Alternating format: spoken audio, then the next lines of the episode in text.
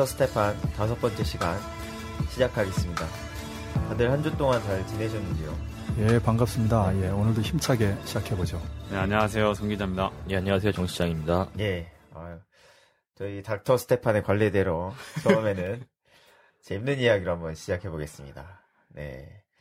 뭐, 요즘 정말 hot issue가 되고 있는 인물이 한 명 있죠. 지금 정상회담을 네, 네, 네. 그냥, 한 방에 날려버린 그런 대단한 음, 사람이 한 명 있는데, 음, 윤창중 이제 대변인 말씀하시는 예, 것 같습니다. 아, 예.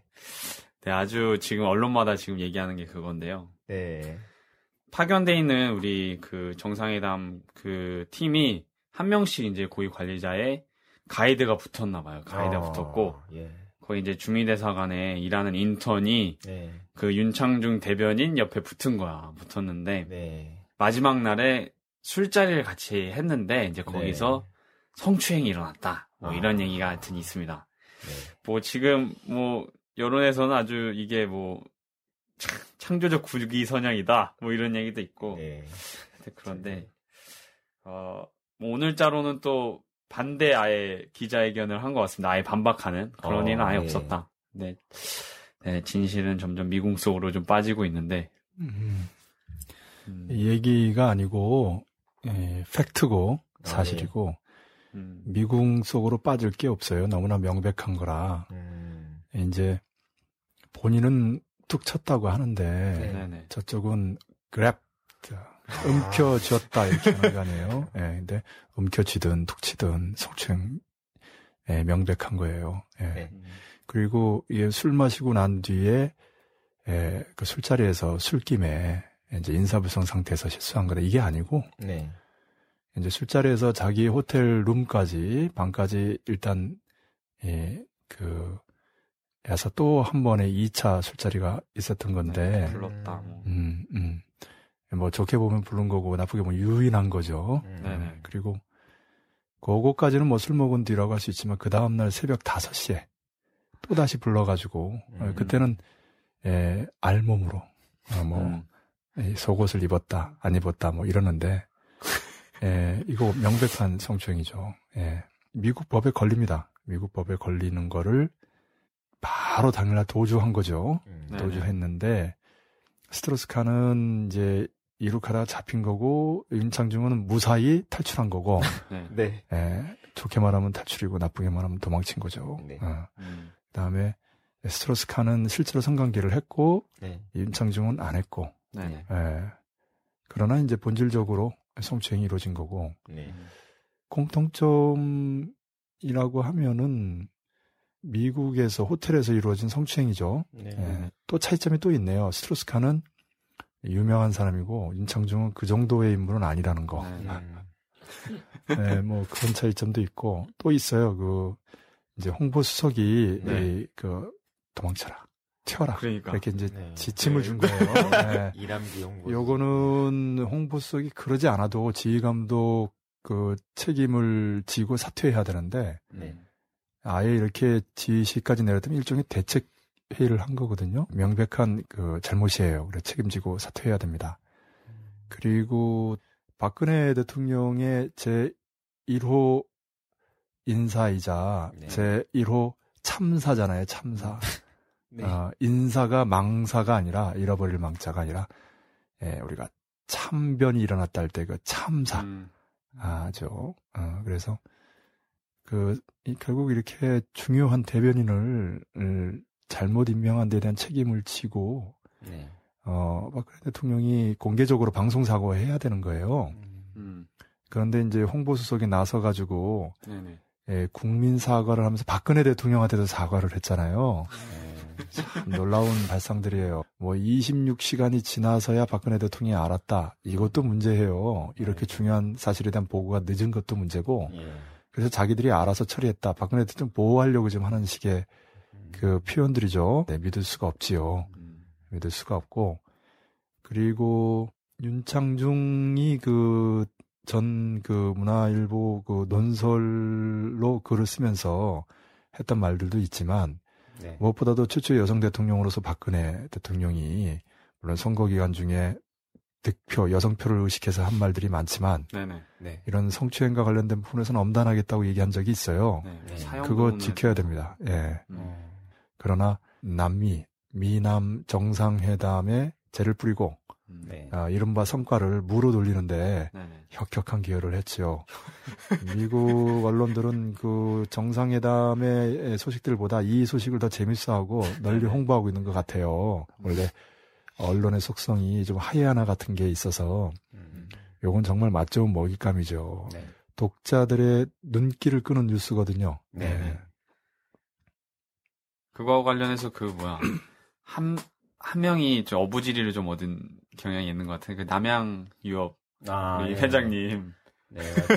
그게 이제 그 항공 승무원 폭행 사건으로 이게 지금 그 임원진 다 네. 공개 사과하고 이렇게 분위기 되게 안 좋았는데 그걸 근, 남양 유업이 예, 근데 이제 윤창중 대변이 한 번에 이걸 예. 묻게 만든 거예요. 어, 근데 네. 더 웃긴 거는 그 사진이 하나 뜬 게 있는데 그 윤창중 대변인이 예.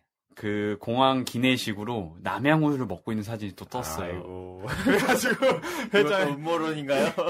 그래서 거기 패러디를 뭐가 있냐면은 너 창중이 우유 평생 공짜 이게 있습니다. 뭐 아침마다 우유 항상 배달해 준다 이제 앞으로 뭐 그런 얘기도 있고. 아, 이거 남양유업 입장에서 정말 고맙겠네요. 저 지금 네. 그 오세훈이나 그 이제 나경원이 네.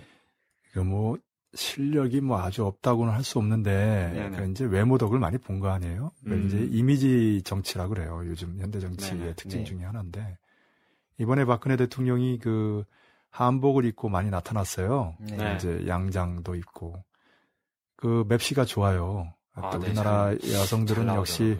나이가 들면서 음. 그 한복 그 자태가 아, 또 이렇게 나는데 상당히 그 호감을 가진 건 사실이에요. 음. 우리 그 코리아 사람들이라면 한복 입은 그 박근혜 대통령의 모습 보면서 어그 그 좋은 인상들을 받았는데 이걸 이미지 정치라고 그래요. 네. 실제로 정상회담의 내용이나 이런 부분을 보면 정말 문제가 심각합니다. 오늘 얘기 많이 하겠지만 그런데 그 일반적으로는 그 한복 입은 모습, 뭐 영어로 연설하는 모습을 통해서 이미지가 음. 어 그 좋았단 말이죠. 아, 이런 이미지로 쌓아 올린 그 어, 성은 모래선 것 같아서 음. 이 윤창중 사건 같은 걸로 한 방에 날아간다 라는 것을 보여준 좋은 사례입니다. 음. 네. 아, 그 윤창중 얘기가 나오니까 예, 예. 저서들이 있어요. 아, 저서들이 예. 있어. 뭐 기자 출신이죠? 네, 기자 출신이고 칼럼도 많이 썼던 어, 예. 사람이고 저서를 보면은 아, 이 그 저서의 제목들이 있는데 이게 노스트라다무스야. 이게 보니까 예. 아, 네, 제가 조금씩 네, 말씀을 드리면 2007년에 예. 쓴책 제목이 만취한 권력이에요. 만취한 권력. 예, 만취한 권력. 아, 여기서부터 시작이 되는 거예요. 예. 가서 술을 먹었어 일단 예, 맞아요. 한잔 걸친 거지. 예. 만취한 권력. 네. 그 그 다음에 2011년에는 지성의 절개라는 게 있어요. 아, 절개. 아, 절개. 지성의 절개를 움켜쥔 거야 이번에. 이번에 지성의 절개를 움켜줬죠. 그 다음에 예. 2012년에 또 하나 책을 쓰는데 국민이 정치를 망친다. 네, 이런 또 책이 있습니다. 아이고. 아, 자기가 이제 국민이라 국민이죠. 네. 네, 윤창중 대변인도 국민이기 때문에 네. 아주 네 정치를 이번에 제대로 망쳤죠. 네. 네, 그렇게 된 거고 네. 중간에 하나 더 있긴 한데 이게 2008년에 청와대 뒷산에 다시 올라가라. 이런, 또 책이 있습니다. 네. 아, 박근혜 아, 이게- 대통령 지금 네. 올라가게 생겼어요. 뒷산 가서 지금. 네. 묘하게 이어지는 것 같아요. 이게 만취한 권력, 예. 지성의 절개, 정치를 망치고 청와대 뒷산에 올라간다. 어. 아 이거 네 예견했던 거야. 수구 세력들도 깨고서 하는 사람이 많을 거예요. 예. 그러니까 어, 에, 그 이런 공직에 있는 사람은 그 원칙이나 처신에서 네. 에, 그 분명히 해야 되는 거예요. 네네. 아주 교훈적입니다. 네. 네. 어. 그리고 하나 더 있어요. 지난번에 그 마담박에 대한 이야기를 했어요, 네. 여러분들이. 음, 네 맞습니다. 그때는 제가 그 그래서 디스맨보다는 네, 디스맨보다는 예, 예, 조금. 좀 적어도 낫지 않느냐라는 차원으로 얘기하면서도 일반적으로 마담 박이 가지는 경칭의 의미가 있는데 네. 네. 근데 제가 조금 간과한 거는 이제 프레지던트에 대해서 마담이라고 할 때는 음. 좀 다릅니다. 음. 네, 좀 알아봤어요. 알아봤는데 프랑스의 그 장링 멜랑숑이라고 네. 그 진보적인 좌파 그 정치인이 있는데 네. 상원 의원이고 지난 대선에 에, 유력한 후보 중에 한 사람이었죠. 음. 근데 이 장린 멜랑숑이 그 메르켈 그 독일 이 총리를 비아냥거릴 때 음. 네네. 그러니까 이제 뭐 Prime Minister 메르켈 이렇게 하는 게 아니라 Madam 메르켈 이렇게 한답니다. 음. 예, 그러니까 이 부분을 모를 리가 없지요. 외교가에서는 그 다 회자되는 얘기일 테니까 네. 예, 백악관에서 모를 리가 없고 그 다음에 그 오바마 대통령이 이렇게 정상회담에서 발언하는 거는 주남미 대사관을 비롯해서 예, 국무부 라인에서 다그이 코치합니다. 음. 그런 의미에서 봤을 때 Madam 박이라고 한 부분은 명백하게 네네. 그, 이, 폄하하는 발언 맞습니다. 음. President 박 또는 Madam President 이렇게 하는 게 맞고요. 네. 음. 공식적인 자리에서 그 상대를, 음, 대통령이라고 직, 직위를 예, 음. 하지 않고 이렇게 Madam 박이라고 이렇게 한다면 그것은 네. 분명히 예, 실례입니다. 음. 예, 음. 그것은 역시 미국이 남코리아를 그 자신의 그 예, 하나의 주에 불과한 나라로 보고 있다는 그 증거 중에. 하나고요. 예. 음. 뭐 이번에 그 박근혜 대통령이 방미했을 때 지난 후에 우리 그 성기자가 잘 지적했습니다마는 그 영접한 관리가 없어요. 어, 이것은 대단한 결례입니다. 음. 대단한 무시고 네. 예, 보기에 예, 박근혜 대통령을 좀 길들이려고 하는 의제 중에서 충분히 합의가 안 된 부분과 관련해서 네네. 사전에 그 길을 꺾으려고 한 제스처로 보입니다. 음. 그래서 영접을 나오지 않은 거하고 마담박이라고 하는 부분은 분명히 자주성이 없는 자주권이 없는 남코리아에 대한 그 이그 미국의 네. 예, 오만한 모습이고 음. 예, 그런 부분을 감내할 수밖에 없는 것이 예, 예속적이고 종속적인 남코리아의 미국과의 관계에서의 현실이 아닌가. 음. 예, 김대중 노무현 대통령은 달라요. 물론 김대중 대통령에 대해서 부시가 디스맨이라고 네네. 에, 그 러시아하고 남코리아하고 그 미사일과 관련된 부분에 대해서 노골적으로 불만을 표시하면서 네. 김대중 대통령을 다루려고 했던 부분들은 원래 그 부시가 몰상식하기도 하지만 그렇게 굴욕적인 상황을 예, 김대중 대통령도 어, 인내할 수밖에 없었지요. 네. 어, 그럼에도 불구하고 김대중 노무현 대통령 때는 좀 인정을 받았어요. 음. 음, 노무현 대통령의 영접은 예포까지 쏘면서 그 음. 기본 격식을 갖췄는데. 예, 그 이명박이나 박근혜는 전혀 그렇지 않다는 거. 다시 말하면 네. 예, 보다 자주적이고 개혁적인 그런 대통령이 오히려 대접을 받는다는 거. 음. 이것도 교훈적이죠. 예, 그러면은 음. 소장님 한마디로 지금 정세가 전쟁입니까 대화입니까? 예, 진단을 좀 해주셨으면 좋겠고요. 이게 일단 오바마 박근혜 정상회담이 지금 진행됐고 이걸 통해서 정세가 긴장되고 있는 것인지 아니면은 이게 어떻게 되고 있는 것인지.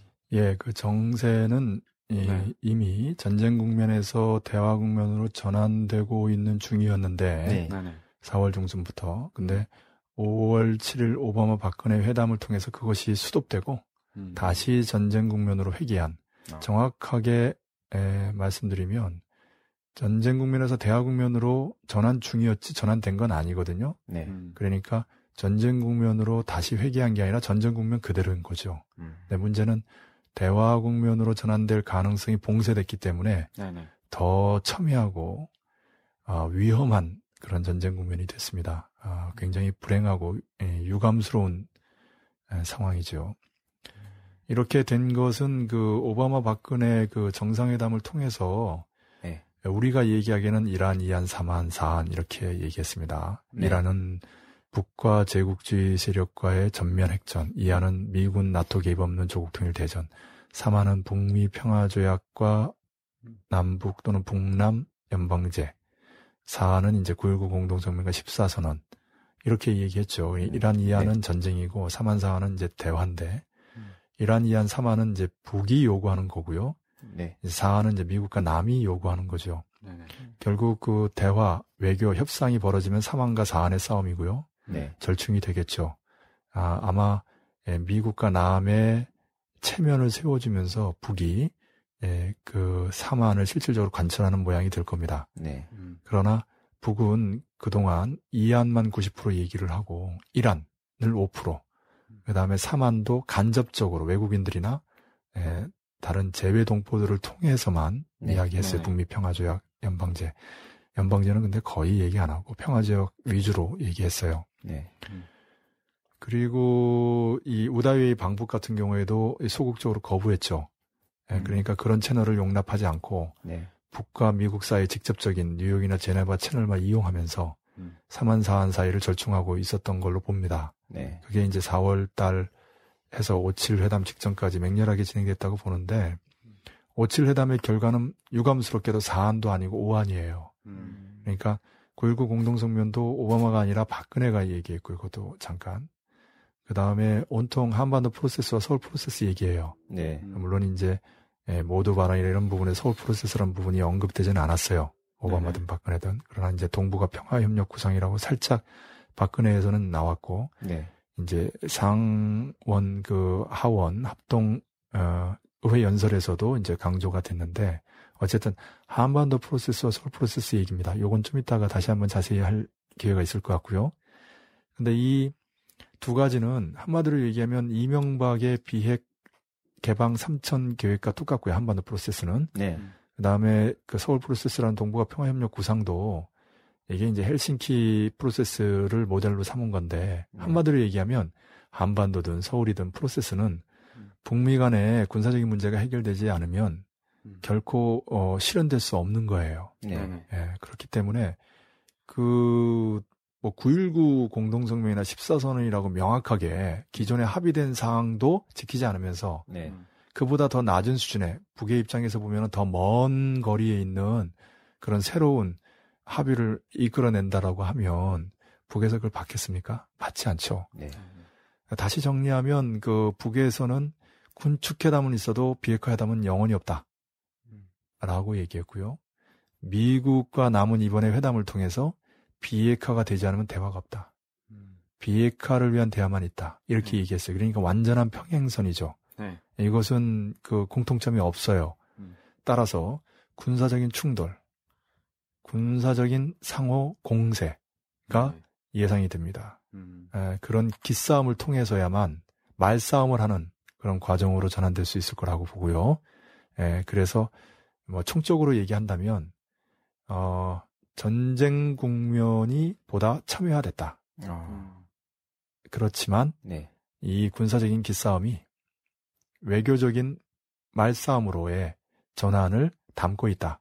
음. 아, 그렇게 봅니다. 이 이란 이안은 어쨌든 북이든 제국주의 연합세력이든 또 예, 구체적으로 미군이든 나토든 네. 말은 그렇게 하지만 음. 실질적으로 굉장히 부담되는 거거든요. 네네. 예, 그렇기 때문에 결과적으로는 예, 평화적인 그런 그 과정을 통해서 정리가 될 거라고 예, 봅니다만은 네. 어쨌든 현상적으로는 이번에 오바마 박근혜 회담에서 99% 대화가 아닌 대결을 얘기했고 네. 1% 어, 묘하게 한 두 문장 정도 모두 발언에서 한 문장 그 다음에 이 기자들의 질문 음, 답변에서 한 문장 이렇게 네. 뭐 우리는 외교적으로 대할 준비가 되어 있다.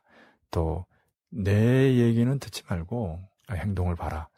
아, 이런 그 문장들이 있어서 그것이 비공개 closed track의 에, 반영이 아니냐라고 긍정적으로 해석할 여지가 1%가 있습니다. 네. 근데 다시 말씀드리면 부정적으로 전쟁을 하겠다는 99%의 얘기와 음. 예, 긍정적으로 음. 대화를 하겠다는 1%의 얘기가 섞여 있는 거지요. 네. 예, 그런 의미에서 어쨌든 결론적으로 보면 오바마 박근혜 정상회담은 전쟁을 선언한 전쟁회담이다. 음, 음. 대결을 선언한 대결회담이다. 네. 라고 규정할 수 있겠습니다. 음. 예. 보니까 북의 조평통에서 이에 대해서 격하게 반대했습니다. 이번 정상회담에 대한 북의 반응이 어떤 의미를 가지고 있는지, 북은 앞으로 어떻게 나갈 것인지 소장님께서 다시 한번 좀 짚어주시겠습니까? 예, 북의 반응이 중요하다고 지난번에도 우리가 주목했죠. 음. 근데 북의 반응이 이제 두 가지인데요. 우선 하나는 어, 망신 행차라고 해서 노동신문 논평인데 박근혜 대통령의 방미 영접에서 미군 관리가 한 명도 안 나온 거에 대해서 네. 어, 아주 조롱하는 음. 음, 그런 기사가 있고요. 네. 그다음에 이제 두 번째는 조평통 대변인 그 보도도 네. 기자들의 질문에 답변하는 형식으로 했어요. 음. 어. 외무성도 마찬가지입니다. 기자 질문에 답변하는 형식으로 했어요. 조평통은 박근혜 정부를 겨냥했고요. 네. 실명을 거론하진 않았습니다만은 네. 이명박과 똑같다. 음. 아, 이렇게 했고요. 외무성은 이제 역시 그것도 실명은 거론하지 않았는데 네. 에, 그 오바마를 겨냥해서 에, 얘기했습니다. 궤변이다. 어. 음. 에, 이렇게 얘기했어요. 그래서 지금 조평통 대변인 외무성 답변을 보면 네. 에, 오바마하고 박근혜, 박근혜와 오바마의 정상회담을 폄하하는 것으로 보입니다. 음. 음. 격하시키는 거예요. 이 별 의의가 없다. 네. 음. 에, 이것은 우리가 그 두 가지로 보지 않습니까? 지금 공개적인 부분과 비공개적인 네, 오픈 네. track과 close track으로 봤을 때 open에서는 99% 대결, 이제 close에서는 네. 1% 대화 네. 네네. 에, 이렇게 보는 거죠. 음. 어, 그런데 그 이렇게 폄하하는 것으로 보면 상대적으로 후자에 좀 그 힘이 실려요. 네. 음. 음, 예. 그 다음에 일단 그 공개적으로 나온 조평통 대변인 성명에서는 예, 이거 뭐 그 무슨 프로세스 이러면서 프로세스를 예, 치는데 네. 결국 이 얘기는 그 이명박 정권의 비핵 개방 3천억하고 똑같은 거 아니냐. 음. 우리는 이미 비핵화 회담은 영원히 없다고 했고 그 네. 자체도 미국과 지금 상대해서 풀어야 될 문제인데 음. 음. 그래서 이런 그 프로세스에 대해서 아주 일고의 가치가 없다는 걸로 했고요. 네. 네. 그리고 이번에 오바마 박근혜, 박근혜 오바마 정상회담에 대해서는 한마디로 전쟁의 전주곡이다. 음. 음. 이렇게 표현했습니다. 전쟁의 전주고. 예, 그리고 박근혜 대통령에 대해서는 선친의 교훈을 잊지 마라. 네. 예, 선친의 교훈이 뭡니까? 평생을 친일 친미로 일관한 박정희 대통령이 측근의 총에 맞아서 네. 네. 죽은 사건이죠. 측근의 배후에 누가 있는가? 음. 예, 네, 이제 이미 미국이 있다 뭐 이런 얘기도 했었는데. 뭐 당연한 얘기죠. 5.17 음. 군사 쿠데타, 그 전두환 노태우 세력을 키운 세력이 누구고, 네. 아, 그리고 5.18 광주민중 항쟁 때 항공모함을 동원한 게 누구고, 네. 네. 그렇죠. 아니, 박정희 5.16 쿠데타를 배후 조정한 게 누굽니까? 음. 예. 그러면 전두환 5.17 쿠데타는 누가 조정했겠어요? 네. 음. 김재규는 그 과정에서 일시적으로 써먹고 버리는 카드였을 뿐인 거죠. 음. 음. 예, 너무 이거는 상투적인 예, 그 미국이 전 세계를 상대로 수없이 많이 써온 방법론이에요. 음. 예. 그래서 그런 그 선친의 교훈을 잊지 말라고 한마디 한 거죠. 네. 예. 이것은 그래도 북이 박 근혜 대통령에게 일말의 가능성을 보는 거예요. 네. 음. 그래서 여전히 실명 거론을 하면서 비난하지 않고 있는 거고요. 뭐 청와대 안주인, 치맛바람 이런 정도로 표현하고 있는 것이지 네. 네. 그 실명 거론하지 않고 있는 것은 일말의 가능성을 보고 있는 거거든요. 미국 역시 마찬가지입니다. 예, 그래서 음. 오바마 박근혜 박근혜 오바마 정상회담을 격화시키는 음. 폄하시키는 수준의 성명들이 나온 겁니다. 네. 음. 예. 네. 오바마는 이렇게 말했습니다. 내 이야기는 듣지 말고 내 행동을 보라고 했습니다. 음. 근데 그 행동은 서해상에서 핵잠수함을 동원한 대잠훈련과 맥스 썬더 비행기 훈련이 지금 진행 중이고 11일부터는 부산항에 입항한 핵항공모함이 동원된 동해 남해에서의 합동 군사 연습이 있습니다. 네. 니미츠 들어왔고. 예, 예. 음. 그리고 오늘자 보도에 의하면은 박근혜 대통령이 미국에 머무는 기간 안에 남미 군사동맹을 다시금 확인하는 만장일치 의결이 상원에서 있었다고 합니다. 그럼 이것들이 의미하는 거는 어떤 것들인가요? 예. 그 뭐 오바마가 말한 게 그 대통령이 모두 발언은 아니고 예. 뭐 이제 기자 질문에 대한 답변이긴 한데 네. 이런 정도 발언을 할 때는 음. 그 의미심장하게 읽어야 됩니다. 예. 대통령이 정상회담에서 모두가 지켜보고 있는데 뭐 일문일답이라고 하더라도 사실 기자들의 질문들이라든지 이런 부분들은 사전에 예정되어 있는 경우가 많아요. 네. 네. 또뭐 사전에 그렇게 시키기도 하고. 네. 근데 이제 내 얘기는 듣지 말고 또는 그 뭐 don't worry about 이런 표현이에요. 영어 네. 표현은 음. 그러니까 걱정하지 말고 음. 내 행동을 봐라 음. 이런 거거든요. 네. 음. 그래서 이 표현을 이제 거기가 앞뒤 문장의 그 맥락 속에서는 뭐냐면 이제 그 북의 행동을 주시하겠다 이런 얘기고 그 이제 그걸 좀 위협하는 차원에서 볼 때는 네. 사회에서 예, 벌이고 있는 대잠 연습 미국과 남코리아의 합동 군사 연습이죠. 그 네. 북의 잠수함을 겨냥해서 미국의 그 어, 핵 잠수함과 그리고 예, 이지스함 두 척, 그리고 남코리아의 구축함들이 동원되고 있는 거죠. 그리고 지금 조선일보 때문에 공개됐는데 네. 맥스 썬다라고 그래서 공중에서 지금 네, 벌어지고 네. 있는 연습이 있어요. 이건 비공개로 네. 진행되고 있는데 조선일보가 예, 흘렸어요. 국가기밀은 주로 음. 예, 조선일보가 흘리죠. 그리고 이제 예, 그 11일부터 네. 우리 지난 시간에 우리 정 실장이 이 강조했는데 네. 이 니미츠 핵 항공모함이 이제 부산에 입항해서 동해하고 남해에서 네. 연습을 합니다. 요거 서해상에서 하- 하지 않는 이유는 예, 그 일단 일반적으로는 예, 중국을 자극하지 않기 위해서라고 하는 건데 네. 서해가 좀 더 위험하죠. 왜? NLL 분쟁이라고 그래가지고 서해 5도 부분은 예, 지금 교전이 벌어지고 있거든요. 네. 그렇게 해서 자칫 잘못하면 핵항공모함이 네. 북의 미사일에 작살나는 일이 벌어질 수 있어요. 음. 그러면 그냥 세계 패권 국가로서의 권위는 네. 짱의 가오는 네. 네. 완전히 금이 가는 거죠. 아, 예. 전학생이 등극하는 거야. 그렇지. 그래서 못 갑니다. 서해는 무서워서 못 가는 거. 이번에 그 잠수함도 에, 그 굉장히 그 용기를 내서 2010년 3월 26일 그 트라우마를 어떻게든지 극복해 보려고 에, 그런 거예요. 참그 그렇게 애쓰는 거 보면 정말. 좀 안쓰럽기도 아이, 좀 해요. 아, 안타깝기도 하고 뭐 네. 그러는데 어쨌든 아, 그, 아까 맥스 선더 얘기를 하셨는데, 예, 그 맥스 선더가 2008년부터 봄과 가을에 한 차례씩 실시해 오- 오고 있던 대북 훈련 연습이었습니다. 음. 특히 작년에는 네. 대대적으로 언론에 나왔는데, 네. 역대 최고로 주남미군과 남코리아가 네. 뭐 공군기 62대를 동원해 갖고 네. 뭐 훈련을 실시했다고 하고요. 네. 음. 올해는 5월 3일부터 16일까지 광주에서 지금 진행하고 있다고 합니다. 네. 근데 재밌는 건 왜 광주에서 할지도 참 지난번 음. 저희가 얘기했던 후달리는 건지 어. 대부분 오산으로 오는 네. 게 정석일 것 같은데 멀어. 예. 광주에서 하고 있더라고요. 음. 의문이네요, 이건 음. 참. 그래서 광주 평통사에서 이제 규탄 성명이 나왔어요. 어. 음. 실제로 그 주민들에게 피해를 주고 있고 네. 네네. 이제 무엇보다도 이 서해상에서든 그 광주 상공에서든 네. 또 이후 동해든 남해든 합동 군사 연습은 북을 가장 자극하는 거예요. 예. 네네. 전쟁 연습하면 전쟁으로 이어지는 거고 음.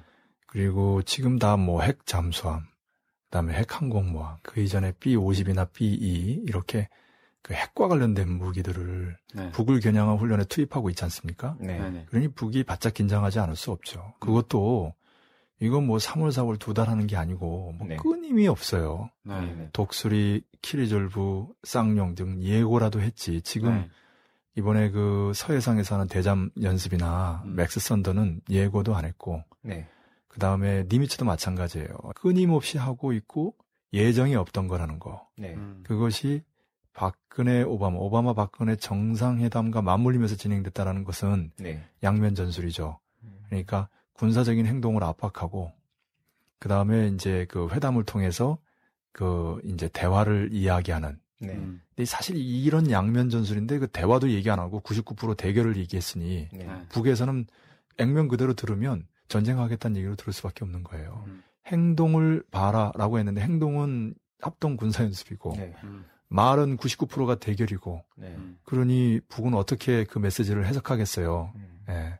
그런데 북의 반응은 예, 다시 얘기합니다만은 그 정상회담의 내용은 폄하시키고 네. 네. 그리고 군사 연습과 관련해서는 선안전선 사령부 명령 보도만 나왔을 뿐 조용합니다.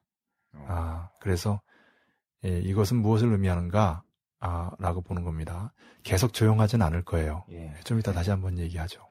그리고 그 오늘 보도에 나왔습니다마는 그 박근혜가 떠나기 전에 긴급하게 상원 만장일치로 의결이 됐어요. 네. 이제 네. 남미 그 동맹 이제 네. 상호 방위 조약이죠. 60주년 됐는데 예. 그걸 기념하면서 그 쉽게 말하면 그 동맹을 더 굳건히 하자 네. 음. 아, 하면서 박근혜 대통령을 밀어주는 의결을 한 거예요. 네. 음. 예, 그리고 하원에서도 유사한 의결을 한다고 합니다. 음. 그러니까 오바마 박근혜, 박근혜 오바마의 회담과 네. 그 공동 기자회견 그리고 상하 양원 합동 예, 의회 연설 음. 네네. 그리고 이 상원 나아가 하원까지 만장일치 의결 추진 이걸 네. 통해서 예, 그 동맹을 굳건히 하고 네. 과시하고 음. 그것을 북과 중국, 러시아에 보여주는 거지요. 이것은 네네. 아, 분명한 메시지를 담고 있는 겁니다. 네. 그러니까 강경한 거지요. 예, 우리가 이안이 뭡니까? 미군, 나토 개입 없는 조국 통일 대전이잖아요. 네. 근데 그렇지 않다는 얘기예요. 음. 예, 그렇지 않을 리가 없지요. 국가 제국주의 연합 세력의 전면전 핵전이면 네. 미국 본토가 슈퍼 EMP 공격에 의해서 암흑천지 아비규환이 되는데 네. 음. 예, 그리고 뭐 패권의 지위는 떠나서 존재 자체가 어려울 정도인데 네네. 유대 자본도 마찬가지입니다. 이미 전 세계의 그 권력, 예, 정치 음. 권력이든 또 금권이든 돈이죠, 음. 네. 자원 이걸 다 움켜쥐고 있는 음, 그 유대 자본이 뭐가 아쉬워서 모든 걸 다 이룰 수 있는 그런 모험적인 불장난을 그런 하겠어요. 리스크를 감당할 필요가 없지. 그렇죠. 음. 그러니까 이란 전면적인 핵전은 불가능한 거고 네네. 이안인데 이안 아니다라고 하는 거예요. 근데 사실 음. 누가 물어봤어요? 오바마 모두 발언에서 나온 표현이에요. 그러니까 예, 미국과 동맹을 지키기 위해서 음. 우리가 재래식과 핵을 포함한 가능한 모든 수단을 동원해서 방어하겠다. 네. 음. 라고 한 표현 속에서는 물론 방어자 곧 공격이기 때문에 음. 예, 미군 개입 없는 조국 통일 대전 이거 성립 안 된다라는 메시지죠. 네. 네. 아, 그런 메시지를 보내는 것은 진짜 그렇다고 생각하는 게 아니라 사만과 사안의 절충을 겨냥한 기싸움이에요. 음. 예, 말폭탄이죠. 음. 예, 말공격이에요. 어쨌든 말 공격이든 폭탄이든 그리고 서해든 동해든 남해든 공중에서든 연습이 벌어지고 있잖아요. 네. 네네. 이게 공개적으로 공식적으로 벌어지고 있는 것이기 때문에 네. 음. 북은 그에 응대할 겁니다. 음. 음. 어, 이미 그 북의 비난 발언의 수위가 점점 높아지고 있고 네. 음. 아마 군사적인 대응 조치도 분명히 취할 겁니다. 음. 굉장히 예리하고 치명적인. 네. 그래서 누가 보더라도 명명백백 북이 예, 이거는 압도했다, 음. 아, 승리했다라는 것이 뚜렷한 그런 뭔가를 보여줄 거예요. 마치 네. 미국이 스텔스 B2를 투입하는 거에 응대해서 네. 예, 4월 25일 날 네. 플라즈마 스텔스기가 뜨는 것과 같은 겁니다. 누가 보더라도 객관적인, 명백한 그런 시위, 어떤 군사적 공세를 취할 것이 예상됩니다. 음. 그러면 이제 서해자의 질문에 직답을 하면, 그러니까 서해와 뭐 공중 또 앞으로 동해 남해에서 하는 군사 연습과 또 그 뭐 상하 양원의 뭐 만장일치 의결이라든지 이런 것들이 오바마가 말하는 행동인가 네. 그렇게 볼 수 있죠. 네. 어, 물론 이제 그 문맥상으로는 이제 북의 행동을 주시하겠다라고 음. 하는 건데 네. 오바마가 말하는 우리의 행동이라고 할 때 그런 행동일 수 있어요. 지금과 같은 군사 연습이라든지 네. 상원 의결이라든지 그러니까 군사적 공세와 정치적 공세인 거죠. 네. 음. 그런데 에, 우리가 비공개 경로 close track상으로 볼 때는 이후에 이렇게 기싸움 하다가 음. 외교적인 이 협상 다시 말하면 그 오바마가 모두 발언에서 음. 외교적으로 준비됐다고 하는 뭐 예를 들면 베이징에서 북미 또는 중국과 남이 결합하는 그런 회담 음. 그런 선언 이게 행동인 거죠. 그래서 어느 것이 맞는 거냐라는 건 시간을 좀 두고 봐야 됩니다. 음. 여러 가지 경우의 수가 있기 때문에 네. 음. 변수도 많고 음. 그래서 북의 반응과 이후 미국의 반응을 보면서 그 시간을 좀 두고 봐야 됩니다.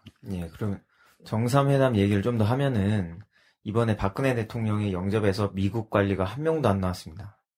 그리고 음. 마담박이라는 오바마의 호칭도 좀 귀에 거슬리고요. 그러면서도 미 의회 양원 합동 연설이 있다든지 하는 것은 예우를 받은 것 같기도 합니다. 음. 그렇다면 박근혜 대통령의 방미는 성과적인가요? 여기 대해서는 또 어떻게 보- 보시는지. 어떻게 봐요, 여러분들은? 전혀 성과적이지 않다. 일단 드러난 오픈 네. 트랙상으로는 사실 나온 내용이 없습니다. 사실은 네 없다라고 보고 예. 그냥 다만 다시 반복이 되는 것 같은데, 네. 그러니까 비핵화하지 않으면 대화 안 하겠다. 네. 이 얘기를 되풀이한 것 같고, 요게 결국에는 그 1% 소장이 말하신 그 대화, 네. 그 차후에 있을 회담에 있어서 협상을 진행하는데 네. 뭔가 좀 더 우위를 점하려는 어떤 포섭이다, 복선이다, 네. 라고 저는 지금 좀 보고 있습니다. 음.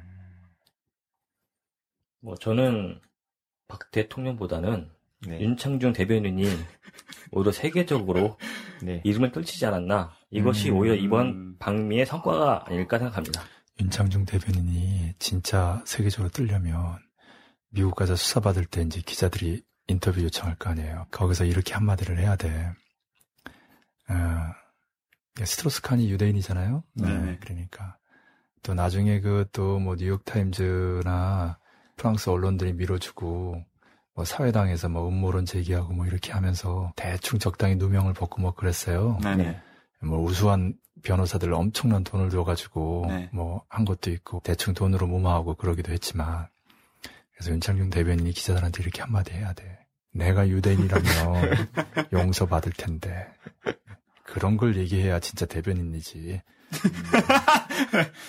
그 뭐 아까 그 이 영접에서의 그 결례와 마담 박이라는 호칭의 그 문제점에 대해서 얘기했습니다. 네. 에, 미국 관리가 한 명도 없고 President 박 또는 에, Madam President라고 해야 되는데 마담 박이라고 얘기한 것은 물론 우리나라에서 그냥 술집의 마- 박마담 이거하고는 좀 다르지만 네.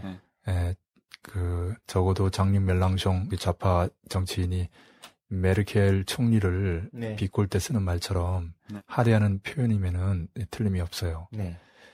그런 그러나 이제 이런 호칭보다 더 중요한 거는 이제 정상회담의 내용이에요. 네. 합의 사항, 공동 발표 이런 것들인데 사실 이번에 보면 60주년으로서 동맹은 끄덕없다.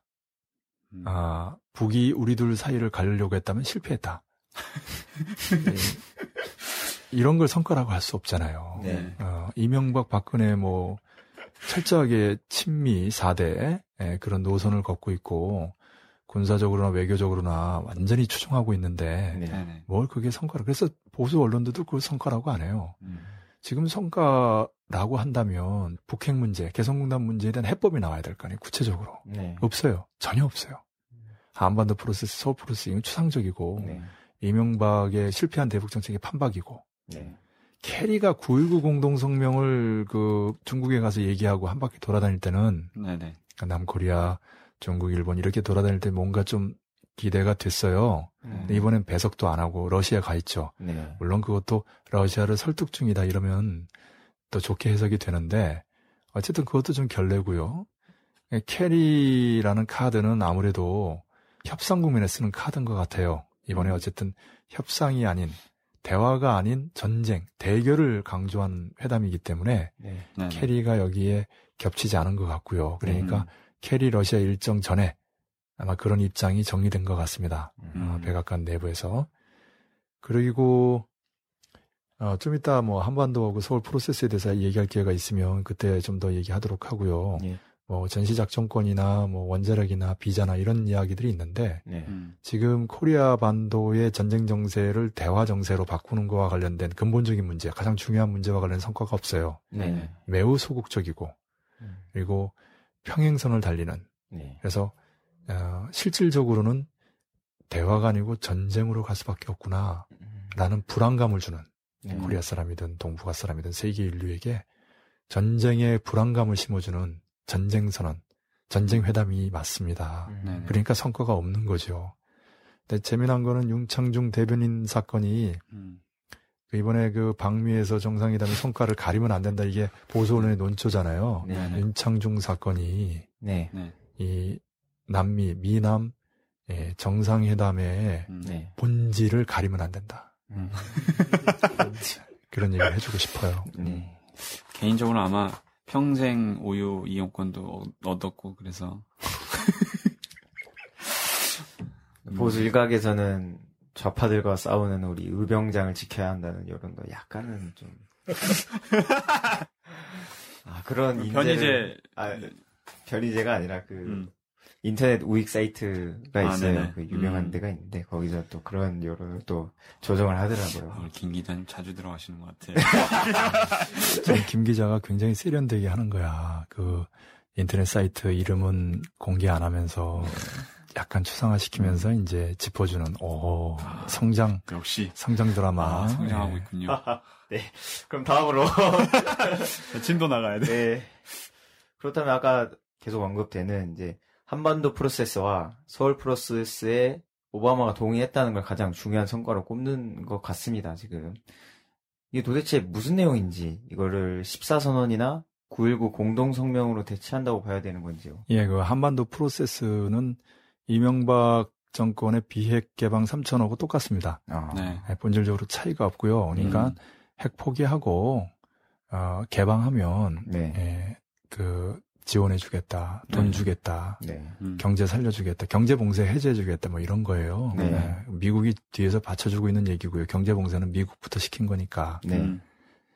그리고 이거는 이미 파산난 거죠. 어, 그 북이 굉장히 그 화가 나 있는 거죠. 이런 정책에 의해서 네. 네. 속되게 표현하면 열받아 있는 거죠. 네, 거기에 네. 또 불을 지르는 거 아닙니까? 음. 이제 보통 그 특징들이 뭐냐면 예, 불을 질러놓고 네. 거기다 기름을 뿌려요. 네네. 그리고 다이나마이트를 던지죠. 예, 이게 보통 그 하는 거예요. 어, 어. 음. 그러니까 이런 그 한반도 프로세스는 일고의 가치가 없습니다. 북에서 네. 서울 프로세스 뭐 동북아 평화협력 구상 이렇게 얘기하는데 네. 그거 이제 헬싱키 프로세스의 이제 모방이고요. 음. 좀 얘기하면은 굉장히 그 깊은 얘기입니다. 복잡하고 네. 결론적으로 얘기하면 헬싱키 프로세스를 통해서 소련이 붕괴되는 하나의 요인이 됐어요. 음. 처음에는 그쪽에서 먼저 제안을 해서 음. 네. 요걸 활용하려고 했는데 네. 네. 예, 나중에 먹힌 거죠. 음. 그러니까 이제 이런 그 프로세스라는 이름으로 네. 양 진영이 하나로 모일 때는 링 위에 다 올라가는 거예요. 네. 링 위에서 내가 예, 뭐 몇 대 맞더라도 저쪽을 예, 더 크게 때려서 KO 시킬 수 있다라는 자신감 가지고 올라갔다가 오히려 KO 패된 경우예요. 네. 그러니까 그런 경우를 염두에 둔 그 프로세스인 만큼 북에서 좋아할 리 없고 네. 음. 미국에서 반대할 리 없는 거죠. 네. 네네. 다만 한반도 프로세스니 서울 프로세스니 실현 가능성은 네. 북미 간의 일촉즉발의 군사적 대치 상황에서 음. 언제 전쟁이 날지 모르는 북의 표현들을 얘기하면 오늘이냐 내일이냐 폭발자냐 분분초초를 다투는 상황에서 네. 이게 무슨 의미가 있겠어요. 음. 예. 그리고 예전에 그 9.19 공동성명과 14선언 얘기를 좀 했습니다만 9.19 공동성명 핵과 관련된 얘기는 옛날 얘기예요. 음. 지금 북이 제3차 핵시험까지 끝내서 네. 네. 2006년 10월, 2009년 5월, 2013년 2월 네. 3차 핵시험입니다. 그것도 슈퍼 EMP 실험이죠. 그거 이제 비공개지만. 그리고 당중앙 3월 전원회의를 통해 가지고 경제 핵무력 병진 노선 채택하고 네. 네. 그 다음날 최고인민회의를 통해 가지고 법으로까지 규정했는데 네. 그거 포기하겠어요? 음. 예. 실현 가능성이 없는 얘기예요. 미국과 남이 쉽게 인정하기도 어려울 겁니다. 네. 이번에 5.7 정상회담은 그걸 보여준 거예요. 우리가 음. 결국은 이 회담으로 굴복할 수밖에 없다라는 것을 알고 있지만 네. 음. 그러나 지금 당장 하기에는 우리 체면이 너무 많이 구기니까 음. 한번 더 저항해보자. 아, 음. 발악 수준인 거죠. 네. 예, 그렇게 읽힙니다. 음. 예, 그리고 이 이런 내용으로는 14선언을 대체할 수가 없어요. 그러니까 9.19 공동성명 14선언에서 9.19 공동성명은 박근혜 대통령의 입에서만 나왔어요. 오바마가 얘기하지 않았어요. 오바마 몫인데. 네. 네. 예, 그만큼 떨어뜨린 거죠. 음. 그러니까 한 번 더 붙어보겠다. 그 이후에 절충하겠다라는 얘기죠. 음. 9.19 공동성명으로 적당하게 절충되길 바라기 때문에 음. 그러니까 9.19 공동성명을 얘기 안 한 거죠, 오바마가. 음. 그러나 한반도 프로세스에 이어서 서울 프로세스를 얘기하는 박근혜 입에서는 이런 부분을 얘기하지 않을 수가 없죠. 동북아 평화협력 구상이라고 하는데 네. 음. 9.19 공동성명 얘기 안 할 수가 없는 거죠. 살짝 짚고 지나갔어요. 음. 네네. 그러나 14선언 얘기는 못하죠. 음. 예, 14선언은 낮은 단계 연방제로의 진입입니다. 네. 노무현 대통령이 현명하게도 통일한 말은 안 했지만 네. 남코리아의 수구 세력, 보수 세력을 염두에 둔 거죠. 네. 그러나 평화와 번영이라고 하는 이 14선언은 곧 낮은 단계 연방제 통일의 시작입니다. 음. 그런데 하나 이제 주목할 것은 이제 DMZ 평화공원 발언이에요. 이제 음. 상하 예, 그 양원 합동 의회 연설에서 네. 그 이제 이런 발언을 했는데 요것을 실현 가능성이 없는 얘기죠. 일단은 네. 언제 전쟁이 날지 모르는데 DMZ에서 평화공원 가능하겠어요. 이미 개성공단도 저렇게 폐쇄되고 금강산도 폐쇄된 지 오래되고 이렇게 됐는데 네. 그런데 네. 자 이렇게 생각해 보세요. 박근혜 대통령이 개성공단 문제 풀려면 어떻게 해야 돼요? 방북하는 거예요. 네. 음. 그러니까 북에서 그냥 남코리아의 성명만으로는 절대 그거 복구 안 하죠. 음, 네. 안 됩니다. 금강산 이명박 정권 깼죠. 네. 음. 개성공단 박근혜 정권 깼어요. 네. 이거를 결자 해제라고 방북해서 복구해야 되는 거예요. 네. 금강산은 6.15 공동선언의 결실이에요. 네. 김대중 대통령 시절이죠. 음. 개성공단은 물론 김대중 대통령 시절에 시작됐지만 14선언하고 보다 밀접해요. 네. 음. 14선언의 결실입니다. 음. 근데 이명박 정권 시절에 금강산 폐쇄시켰죠. 음. 그 다음에 박근혜 정권 시작 두 달 만에 개성공단 사실상 폐쇄시켰죠. 네. 그러니까 정권의 책임자들이 올라가서 다시 복구시켜야 되는 거예요. 음. 박근혜 대통령이 방북해야 되는 이유죠. 네. 네. 근데 개성공단, 금강산 복구만 시키면 마이너스가 어떻게 된 거예요? 제로가 된 거죠. 네. 음. 그렇죠. 네. 그러니까 플러스가 있어야 되겠죠. 음. 뭔가 새로운 거. 음. 그게 바로 DMZ 평화공원이에요. 네. 그럼 요 얘기를 지금 심은 건 뭡니까? 방북하겠다는 얘기. 그렇죠. 어. 예. 그렇게 해서 지금 그걸 이제 그 의회에서 연설했잖아요. 네. 네. 예. 그리고 의회에서 다시 한번 만장일치로 박근혜 대통령이 지지한다고 한 거 아닙니까? 음. 네네. 요런 거 이제 메시지 담은 거죠. 어. 공개와 비공개라는 부분은 이렇게 어, 그 대부분은 공개적으로는 대치로 가지만 네. 음. 그 일말의 가능성으로 심어주는 이 비공개 내용이 네. 음. 결국에는 그것이 본질이기 때문에 그렇게 네. 되거든요. 음. 예. 우리가 그 지금 현재의 정세를 분석하는 데서 이 양측면을 다 같이 봐야 된다. 네. 네네. 질문에 즉답을 한다면 한반도 프로세서, 서울 프로세서라고 하면 순서는 이제 14선언과 9.19 공동성명이 되겠는데 그것을 대체하는 거냐? 대체하지 않습니다. 음. 네, 이름만 바꿨을 뿐이지 이미 이명박 정권 시절의 대북 정책이고 네. 네. 그다음에 서울 프로세스 그 독소에 대해서 북이 모를 리가 없습니다. 네. 예, 그런데 다시 얘기합니다마는 삼한과 사한, 북미 평화조약과 북남 또는 남북 연방제 체결이라고 하는 북의 요구와 네.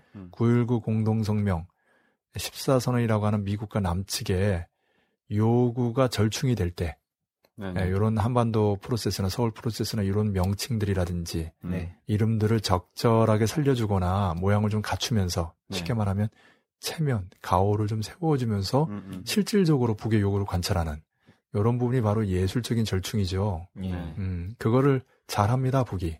음. 예, 미국도 만만치 않고요. 음. 예, 그러니까 그 사전 정지 작업으로서 군사적인 기싸움이 벌어지는 거예요. 일단은 음. 미국이나 남측에서 수를 뒀으니까 네. 네. 이제 북에서 수를 둘 차례죠. 음. 예. 그렇다면 이후 코리아 반도의 정세가 어떻게 흘러가겠습니까? 이게 긴장이 고조될 것 같으면서도 이게 대화로 급진전할 것 같기도 하고요. 예, 그렇게 될 겁니다. 이 음. 긴장이 고조되다가 예. 대화로 급진전 될 겁니다. 네네.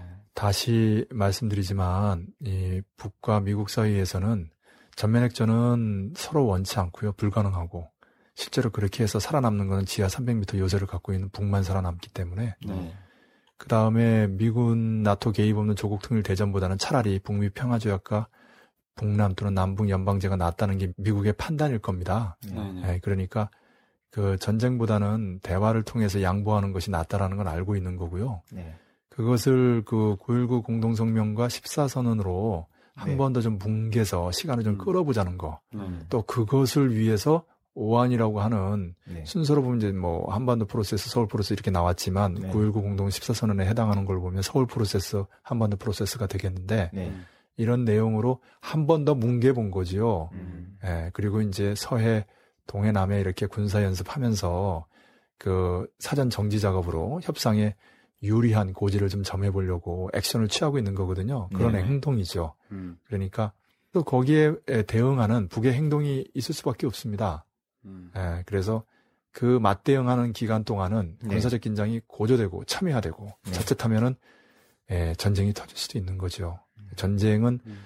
이세 종류가 있어요. 국부전, 국지전, 전면전 이렇게 되는데 네. 이를테면 서해 5도상에서만 먼저 이루어진다든지 아예 서해 5도를 점령한다든지 네. 음. 내륙에서 벌어진다든지 특수전이 벌어진 특수전이라고 하면 이건 이미 전면전입니다. 서해 네. 5도를 점령해도 전면전이죠. 네. 북은 그 카드를 지금 계속 만지작거리고 있어요. 음. 그러니까 이거 그냥 실력 행사에 아니면 어쨌든 싸우지 않고 이기는 게 상책이라고 하는데 음. 어? 그 말로 풀어 이렇게 지금 보면서 그 재고 있는 거죠. 네. 네. 예, 그래서 북이 상대적으로 그 정상회담을 좀 격화시키면서 음. 이제 비난 성명전도 이제 서서히 발동을 걸고 있는 이런 모습.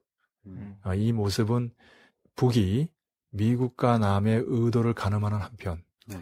이후 군사적 긴장의 고조와 에, 대화로의 급진전이라는 음. 그런 흐름의 네네. 수위, 속도 이런 것들을 조절하는 과정이 아니겠나 이런 음. 생각이 듭니다. 아, 저 지금 그 소장님 그 말씀 듣다 보니까 이 상황이 과거에 그 93, 4년 이 상황하고 어, 매우 비슷한 것 같은데 좀 그때랑 현재랑 좀 비교할 수 있을지 그 좋네요. 그 93년, 94년 두 번에 크게 군사적 긴장이 고조됐었어요. 네네. 그러니까 한 번 하고 바로 대화로 간 게 아니고 음. 93년에 이제 그 클린턴 대통령이 이제 당선됐는데 네. 클린턴이 이제 군대 안 갔던 컴플렉스도 있고 그러니까 오히려 힘을 과시해서 그 이제 그 본인을 좀 세워보려고 미 하는. 건데 네. 이제 그 이전에 이제 조지 부시 아버지 대통령은 CIA 음. 국장 출신이기도 하고 이 네네. 사람은 잘 알아요 북을 음. 그래서 음. 북과 그렇게 대결하지 않았어요 오히려 공화당은 대결하지 않았는데 네. 음. 민주당이 그 집권하면서 대결하려고 한 거예요. 네. 그래가지고 뭐 무슨 뭐 엔테베 특공 작전 뭐 이런 식으로 해서 영변을 폭격하겠다 이런 발언도 하고요. 네. 그랬을 때 그 북에서 NPT 탈퇴해 버렸죠. 음. 준 전상 때 선포하고요. 네. 네네. 93년도에요. 음. 등소평이 그것을 굉장히 높이 평가하면서 전국 주요 지휘관들에게 문건을 돌리면서 이거 따라 배워라 이렇게 했다는 유명한 일화도 있습니다. 음. 그리고 이제 북미 간의 회담이 시작이 됐어요. 네네. 예, 강석주 갈루치 그 회담이 시작이 됐었고요. 네. 음. 그러고 나서 94년에 한 번 더 붙었어요. 음. 음. 그리고 그걸 해결하려고 누가 올라갔냐면 카터가 네. 로잘린이라고 하는 부인하고 같이 올라간 거예요. 음. 예, 부부 동반해서 올라가는 거는 정말 친선이죠. 음. 네. 예. 전직 대통령인데 카터에서 좀 주목할 부분이 이제 빌리 그레엄 목사라고 미국에서 참 존경받는 목사인데 친구예요. 네. 음. 근데 이제 빌리 그레엄 목사가 종군 목사로서 우리 코리아에서 근무한 적도 있어요, 남코리아. 음. 그리고 38선 너머에 있는 북에 대해서 저기는 어떤 나라인가 이제 궁금해 했죠. 네. 네. 그리고 나중에 이제 북을 가게 됐어요. 김성수도 만나고 북을 갔다 온 뒤에 뭐라고 했냐면 북은 사막의 오아시스 같은 나라다고 음. 이미 성경의 내용이 구현된 사회이기 때문에 필요 없다. 어. 음. 라고 할 정도로 극찬을 했어요. 네네. 그러니까 카터가 어떻게 그렇게 볼 수 있는가 해서 궁금하던 차에 네. 94년도에 기회가 돼서 북을 갔다 온 거고요. 네. 그때 또 놀라운 발언을 또 기자들한테 했어요. 뭐냐면 내가 존경하는 미국 정치인이 세 명이 있는데 네. 조지 워싱턴, 토마스 제퍼슨, 아브라함 링컨이 있는데 네. 이 세 명을 다 합친 것보다 김일성 주석이 더 위대하다. 어. 음. 뭐 이렇게 발언을 한 거예요. 예. 딱 이 발언 나오자마자 북의 식물원을 카터원으로 바꿔버렸어요. 평가한 거죠. 그러니까 어. 보통 네. 예, 북에 와서는 막막그 막 경의를 표하고 칭찬하고 그러다가 네. 딱딴데 가서는 음. 그 반대되는 표리부동한 사람들이 많거든요. 네. 근데 카터가 독실한 기독교 신자이면서도 네. 사람이 진지하고 음. 좀 양심적이고 그런 면이 좀 있어요. 네. 음. 그래가지고 그 미국에 가서 그렇게 얘기하면서 너희들이 지금 북을 이제 미국 관료들을 보고 하는 얘기예요. 너무 북을 모른다. 음. 그러니까 그렇게 정책 세우니 북을 상대할 수 있느냐. 음. 본인이 대통령까지 역임한 사람이기 때문에 네. 상당히 그 중요하게 지적을 한 거고요. 클린턴도 좀 유념했지요. 네. 예. 그래서 이제 그 그때하고 또 이제 주목해야 될 부분은 뭐냐면 네. 카터가 가서 기본적으로 북미 간의 문제를 풀었죠. 군사적 긴장을 음. 카터의 방북을 통해서 대화 국면으로 전환시킨 거죠. 네. 이제 대표적인 게 북이 핵을 동결한다면 음. 정확하게 얘기하면 과거의 핵이 아니라 미래의 핵이에요. 네. 네. 그 과거의 핵은 불문에 붙이고 네. 미래의 핵을 동결한다면 10년에 걸쳐서 경수를 지원해 주겠다. 음. 근데 경수로를 지원해 준다는 것은 수교를 의미해요. 네. 경제적인 그 정도의 지원은 정치적인 수교 관계가 없으면 가능하지 않거든요. 네네. 그리고 북이 그 흑연감독로를 동결하는 대신에 그 중유 발전소를 위한 중유를 제공해 주겠다 매년 음. 네네. 이런 그 합의를 하고 이제 돌아올 때 네. 남북 순회회담에 대한 김일성 주석의 제안까지도 가지고 와서 음. 남코리아에서 전격적으로 발표함으로써 김영삼 대통령과 안 받을 리 없죠. 네. 음. 다시 얘기합니다만 북미 관계와 북남 관계 또는 남북 관계는 같이 간다는 겁니다. 네. 동전의 양면과 같은 거예요. 네. 그러니까 그때 이제 7월 달에 예정돼 있었죠. 김일성 주석이 갑자기 서거하지 않았다면 네. 6.15 공동선언 같은 게 발표되고 음. 음. 어, 클린턴 시절이었기 때문에 90년대 북남 관계 남북 관계가 급진전되지 않았을까 싶습니다. 음. 그때 이제 그 실질적인 계획 중에 하나로 그 2002 월드컵을 공동 개최하는 안도 갖고 있었어요. 음. 그러니까 남코리아와 일본의 공동 월드컵이라는 것은 얼마나 기형적이에요. 네, 맞아요. 남북 월드컵. 음. 평화와 통일을 지향하는 월드컵이 돼야지 네. 어떻게 남하고 일본의 그 공동 월드컵이 됩니까? 그러니까요. 아, 네, 그런 좋은 제안이 있었는데 결국 김영삼이 김일성 쪽 서거 이후 남북 관계를 극단적인 대결 상태로 만들어 버림으로써 그런 가능성이 모두 봉쇄됐죠. 네. 그리고 98년에 이제 북이 파키스탄에서 핵실험하고 음. 수소폭탄이죠, 5월달에. 그리고 8월달에 백두 1호 우주발사체 실어서 광명성 1호를 쏘아 올림으로써 네. ICBM의 위력뿐만이 아니라 포브스 실력까지도 보여준 거거든요. 네. 네. 이 과정을 통해서 페리 보고서가 채택이 되고 음. 2000년에 이번에는 이 남북 관계, 북남 관계가 먼저 개선됐죠. 6.15 공동선언, 김대중 대통령의 방부, 네. 네. 그리고 조명록 총정치국장의 백악관 방문, 방미죠. 10월 12일 날 북미 공동 커뮤니케가 발표됩니다. 음. 그 내용을 보면 곧 북미 관계가 정상화되는 것을 예견하고 있는데 네. 네네. 그해 말에 부시 정권이 출범하면서 그 다음에 9일 테러 사건이 발생하면서 네. 국면이 완전히 바뀌게 되죠. 음. 네. 그럼 이런 정세 하에서 남의 진보 세력과 평화 세력이 무엇을 해야겠습니까? 여전히 반전 운동이 전면적으로 벌어지지 못하고 있습니다.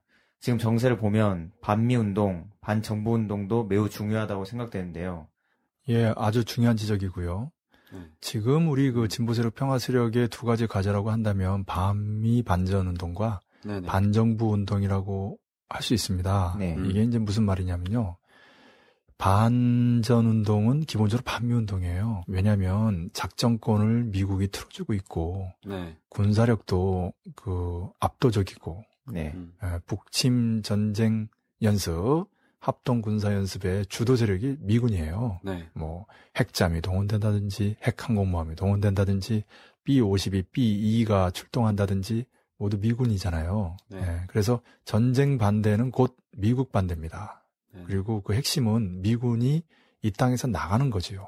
음. 예, 일단 당면에서는 합동 군사 연습, 북침, 북을 겨냥한 합동 군사 연습을 중단하는 거, 음. 다시는 버리지 않는 거, 그리고 미국의 전쟁 무기들을 이 땅에 끌어들이지 않는 것, 이런 것들이 당면에서 중요하고요. 네. 네. 그러나 궁극적으로는 미군이 나가는 거지요. 미군 철수가 핵심입니다. 네. 예, 그리고 이러한 내용을 담는 북미 평화조약 또는 공고한 평화보장 체계가 수립돼야 되는 거죠. 음. 네네. 예, 그것이 양자간이든 다자간이든 코리아 반도에서 실질적으로 네. 공고한 평화 보장이 이루어지도록 하는 것 이것이 이제 중요한 과제입니다. 음. 예, 그런 부분은 이제 제기해야 되고요. 또 하나는 반정부 운동도 중요합니다. 왜냐하면 미국이 실제로 남을 이런 세력을 통해서 통치하고요. 네. 네. 이 세력을 돌격대로 내세우면서 그 코리아 반도의 전쟁 정세, 군사적 긴장을 고조시키고 있거든요. 네. 대표적인 게 서해 5도 아닙니까? 네네. 그렇죠. 또 나아가 그 반북 구급 패드를 또 발동을 해가지고 네. 뭐 북에 뭐 전단지 10만 장을 배포하려고 한다든지 또 서형식을 한다든지 이런 것들이 결코 미국과 네. 무관해서 진행되는 거 아니거든요. 음. 그리고 정부와 무관해서 진행되는 거 아니거든요. 네. 그래서 이런 의미에서 반정부 운동도 굉장히 중요합니다. 이번에 오바마 박근혜, 박근혜 오바마 정상회담이 무엇입니까? 반미 운동과 반정부 운동이 하나라는 거. 네. 네. 물론 주도 세력은 미국이죠. 음. 예, 그래서 이 부분을 명확히 해야 되겠습니다. 그리고 또 하나는 지금 이제 남코리아의 경제 위기 심각하다. 민생 파탄 정말 그 참혹하다. 네. 아, 그런데 이거는 이제 정부 책임이죠. 물론 근저에는 역시 남코리아 경제가 예속화돼 있고 기형화돼 있기 때문이고 네. 미국을 비롯해서 유럽에 제국주의 독점 자본이 남코리아를 그렇게 이중으로 삼중으로 착취하고 있기 때문인 거거든요. 네네. 예. 그러니까 이런 부분에서 우리가 노동운동이 네. 단순히 그 한 기업이라든지 음. 산별로에 한정될 것이 아니라 근본적으로 남코리아의 문제, 코리아의 문제하고 연동돼 있다는 걸 알아야 됩니다. 음. 그것을 깨달아가는 과정이 에, 남코리아 노동운동, 민중운동의 정치 세력의 필수적인 과정인데요. 네. 다시 말하면 남코리아 사회가 미국의 예속화된 사회이기 때문에 네. 음. 그리고 남코리아 정부가 미국의 꼭두각시 정부에 불과하기 때문에 네. 음. 남코리아 노동자 민중 99% 노동자 민중들의 네. 피땀이 결국은 제국주의 독점 자본으로 흘러가고 네. 음. 남코리아 매판 자본으로 흘러가고 네. 그래서 그 모든 가치를 생산한 노동자 민중들이 네. 실제로 그 가치를 누리지 못하고 네. 네네. 어, 경제활동 인구의 절반이 비정규직이고 네. 500만 이상의 신용불량자가 있고 네. 엄청난 실업자들 그리고 농민들도 하루 3명씩 자살하고 네. 음. 예. 지금 그 정부와 기업과 가계의 부채를 합치면 3,300조가 넘습니다. 네. 네. 천문학적이에요. 네. 네. 이건 공개된 자료고 비공개된 자료는 이보다 훨씬 더 심각할 겁니다. 네. 음. 어디서든지 반드시 예, 남코리아의 재정 폭탄은 터집니다. 네. 예, 2008년 서브프라임 모기지에서부터 미국발 세계 금융위기가 터졌는데 네. 남코리아의 어디서든 그것이 예, 지방 정부든 공기업이든 음. 예, 가게들의 어떤 부동산과 관련된 네. 어떤 부채든 어디서든지 한번 크게 터질 거고요. 그렇게 될 경우에 남코리아 경제는 쑥대밭이 되고 네. 민생은 더욱 어려워질 겁니다. 음. 근데 문제는 이게 코리아 반도에서 전쟁이 일어나거나 그런 군사적 긴장이 첨예화될 경우에는 네. 경제가 휘청거린다는 거예요. 네. 우리가 이미 그 3, 4월에 4조 원이 빠져나갔지 않습니까? 미국 네네. 자본이. 예, 그러니까 주식시장, 외환시장이 출렁거렸죠. 음. 예, 사재기 조짐 정도, 아직 사재기 열풍까지는 일어나지 않았지만, 네. 박근혜 대통령이 외국 투자자들을 진정시키고 네. 대화하겠다라고 얘기하지 않을 수 없는 상황이 됐죠. 네네. 여기서 제가 하나 그 인상적인 칼럼을 하나 소개하는데요. 이게 한겨레 신문 칼럼인데, 네. 네. 이번에 그 박근혜 대통령이 그 방미하면서 미국에 선물을 줬는데 그 선물이 1조 8천억이에요. 음. 미국의 그 아파치 가디언 헬기라고 36대입니다. 미 보잉사에서 만든 거고요. 네. 2016년부터 3년 동안. 음. 그런데요. 이번에 그, 그 홍준표 경남도지사가 사건을 일으켰잖아요. 네네. 그게 이제 경남도 한 해 적자가 60억이고 누적 적자가 300억 원이라고 합니다. 네. 음. 그래서 이제 진주 의료원을 이제 폐쇄하려고 하는 거죠. 네네. 이제 거기에 이제 저항하는 건데 이 과정에서 옮긴 그 환자 중에 4명이 세상을 떠나고 음. 네. 지금 진주 의료원에 남아 있는 환자들도 굉장히 불안에 떨고 음. 이거 못할 짓입니다. 네. 홍준표 도지사가 정말 심각한 일을 저질렀는데 네. 근데 이런 진주 의료원 같이 공공적인 그런 의료원이 전국에 34개가 있어요. 네. 한해 적자 총액이 655억 원이라고 합니다. 네네. 655억 원 곱하기 28년 어. 네. 하면 이번에 아파치 헬기 36대 가격이 나와요. 야. 그러니까 무슨 얘기냐면 아파치 헬기 36대를 삼으로써 네. 네. 전국에 있는 34개 의료원에 네. 네네. 28년간의 복지를 포기한 겁니다. 음. 이 노동자들이 이거 알아야 됩니다. 우리 민중들이 이거 알아야 됩니다. 예. 아, 그러니까 천문학적인 방위비가 네. 바로 노동자 민중의 피땀이고 네. 그게 바로 복지라는 겁니다. 음. 복지 무지하게 강조했잖아요. 박근혜 대통령 후보 시절에. 예, 그러나 미국 가면서 34개 지방 의료원에 28년간의 복지를 포기한 겁니다. 음. 그리고 이후에 미국의 무기를 12조 원을 살 계획이 있어요. 네. 아마 이번에 가서 비공식적으로 다 확인해 줬을 겁니다. 음. 원래 그렇게 합니다. 예, 정상회담에 가서 네. 네네. 남코리아 대통령이 쓸 수 있는 카드가 별로 없어요. 음. 결국 우리 노동자 민중의 피땀을 짜주겠다. 음. 예, 그런 약속을 하는 그 카드밖에 없어요. 네. 그래서 처음에 박근혜 대통령의 영접을 매우 홀시함으로써 네. 길들이기를 한 거죠. 음. 그 이후에 정상회담이나 상하 양원 합동 의회 연설이라든지 또 이번에 만장일치 새로운 의결이라든지 이런 것은 네. 박근혜 대통령이 거기 가서 음. 공개되지 않은 보이지 않은 약속을 많이 했다라는 것을 의미합니다. 음. 1조 8천억은 시작일 뿐이고 네. 네네. 예. 이게 바로 우리의 현실입니다. 네. 노동자 민중들의 운동에서 주의할 점입니다. 음. 다시 얘기하면 반전운동과 노동운동이 둘이 아니라는 겁니다. 실제로 전쟁이 일어나면 99% 노동자 민중들이 가장 큰 피해를 봐요. 네. 수적으로 압도적인데 당연히 무고한 인명살상도 노동자 민중들이 많을 것이고 네. 그렇죠. 북이 노동자 민중의 사회주의 국가라고 하더라도 네. 전쟁이 일어났을 때 음. 어떻게 그 1% 부자들의 머리 위에만 포탄을 떨어뜨릴 수 있겠어요. 네. 강남에 떨어지면 네. 강남 주인은 거기 사는지 모르겠는데 네. 예, 거기서 일하는 그 셀러리맨들이나 네. 네네. 거기에 뭐 청소부라든지 예, 음. 지나가는 사람들이나 이런 사람들이 다치는 거 아닙니까? 네네. 예, 그래서 전쟁은 어떻게든 간에 막아야 한다는 얘기가 그래서 그런 겁니다. 네. 음. 그러니까 그런 전쟁이 일어날 때 가장 큰 피해자인 노동자 민중. 그래서 실제로 경제가 perfect storm을 맞아서 네. 완전히 민생이 파탄될 수도 있어요. 네. 그렇기 때문에 노동자 민중들은 당장의 복지를 지키기 위해서도 음. 또 그리고 perfect storm에 이은 민생 파탄을 막기 위해서도 네. 그리고 전쟁으로 가장 큰 무고한 인명의 살상을 막기 위해서도 네네. 반전운동에 떨쳐 나서야 되는 겁니다. 음. 실제로 지금 청년학생 운동이나 농민운동이 침체되어 있는 조건에서 노동운동이 유일한 희망인데 네. 여러 가지 노동 현안 투쟁에서 반드시 승리하는 한편 또 다양한 연대 투쟁을 벌리는 한편 이 반전 운동에서도 반미 운동에서도 노동자 민중이 중심에 서야 된다는 것을 강조하고 싶습니다. 네. 아, 그런 의미에서 이번에 5.18 광주민중항쟁 33돌인데요. 네네. 그 투쟁에 그 적극적으로 우리 그 진보 세력과 평화 세력이 결합하고 네. 광주 학살의 진정한 원흉이 누구인가? 네. 네. 전두환인가? 미국인가?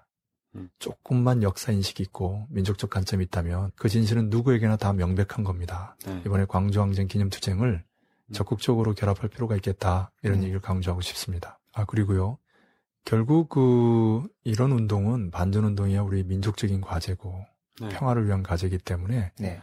단결하고 연대할 수 있는 모든 세력들이 힘을 모아야 합니다. 네. 네. 그래서 전쟁 반대 평화 실현 국민운동이 결성된 거고요. 전국적으로 지역적으로 조직화가 진행되고 있는데 이런 국민운동으로 뭉쳐서 힘차게 반전운동을 전개하는 것이 무엇보다 중요합니다. 음. 끝으로 하나만 얘기하면 진보정당과 개혁정당의 역할이 중요한데요. 네네. 예. 진보정당이 단체들과 함께 큰 덩어리 전선체를 형성하는 주체 세력이거든요. 네. 예. 그런데 그 역할을 제대로 못하고 있어요. 네. 음. 다시 한번 진보정당이 제 역할을 하는 것을 강조하고 싶고요. 네. 그리고 하나 특별하게 보고 싶은 거는 이번에 민주통합당이 민주당으로 개칭하고 네. 김한길 체제가 출범했는데 네. 문성근 그 탈당이 말해주듯이 네. 음. 정말 민주당으로 보면은 최악의 상황이에요. 네네. 강령도 우경화되면서 이게 과연 새누리당하고 민주당이 차이가 있나? 이거 잘못하다가 민주당이 새누리당이 이중대 되는 거 아닌가? 네. 아, 매우 우려스럽습니다. 네.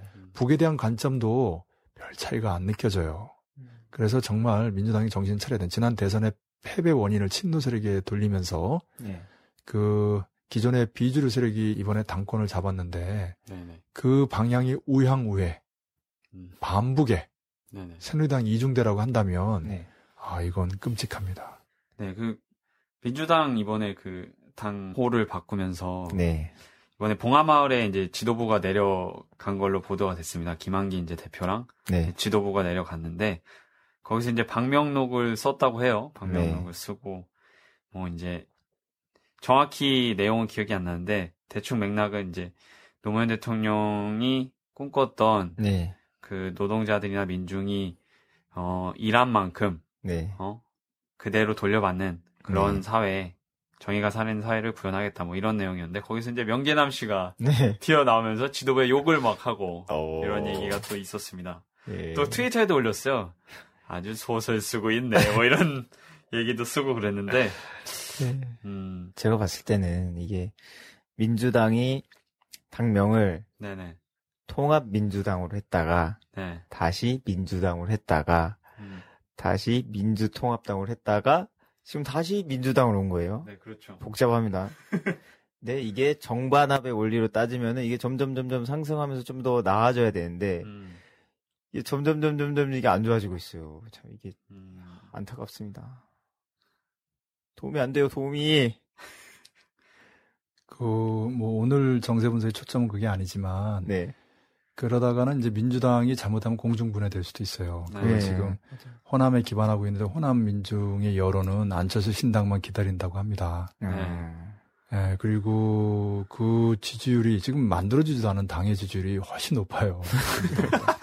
민주당은 어, 지금 적지 않은 국회의원 수를 거느리고 있는데도 불구하고 지지율이 좀 형편없거든요. 네. 네. 명계남의 발언은 네. 또 문성근의 탈당은 네. 네. 그한 개인의 발언과 행동으로 보면 안 된다. 음. 이게 민심이다. 예, 예. 이렇게 봐야 됩니다. 그러면 또 안철수 신당이 네. 그 나오면 그러면 좋아질 것인가? 음. 글쎄요. 안철수는 지난 대선 과정에서 네. 분명히 문재인보다 우경화된 행보를 걸었고요. 네. 그리고 안철수 그 화법이기도 하는데 그 네. 반드시 고쳐야 되는데 굉장히 애매한 거죠. 네. 예. 그러니까 진보와 보수 사이에서 모두를 아우르겠다라고 하는 것은 그거는 있을 수 없는 얘기, 불가능한 거예요. 네. 이번에 노원병에서의 그 출마라는 건 네. 결국 뭡니까? 범 진보 세력에 그 할당된 거잖아요. 네. 지난번에 야권 연대의 산물로서 노회찬 전 의원이 사실 의원직을 상실하게 된 그 계기는 굉장히 부당한 거거든요. 네. 네. 네, 그런 그 노원병에 출마하면서 결국은 범진보 세력에 몇안 되는 의석수 하나를 갈아타고 앉은 거거든요. 네. 네. 김무성과 이 부산 영도에서 붙었어야죠. 네. 지든 이기든. 그렇죠. 예. 그리고 야권 연대의 원칙을 견지해야 되는데 네. 노원병에 나와서 진보 세력의 그 의석수를 줄이고 음. 그리고 야권 연대에 반대하고 네. 음. 이런 안철수를 중심으로 하는 신당이 출연한다는 게 네. 과연 바람직한가? 음. 정말 걱정됩니다. 이렇게 저렇게 다 걱정됩니다. 네. 참 골고루 못하는 경쟁을 하고 있다. 음.